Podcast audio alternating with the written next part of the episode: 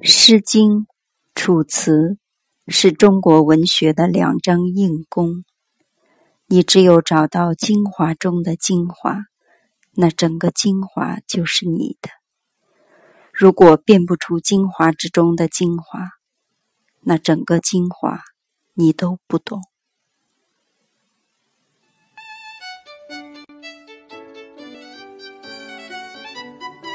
亲爱的朋友，晚上好。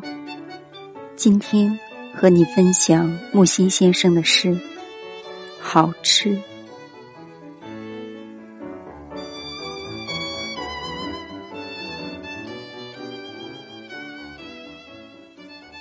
早晨扒了两碗稀饭，到十点钟下课，肚子饿得咕噜噜，派听差去校门口买垮饼。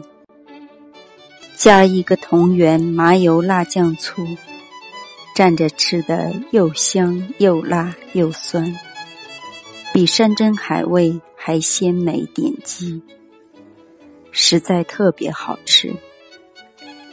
未必出于饿极了的缘故吧。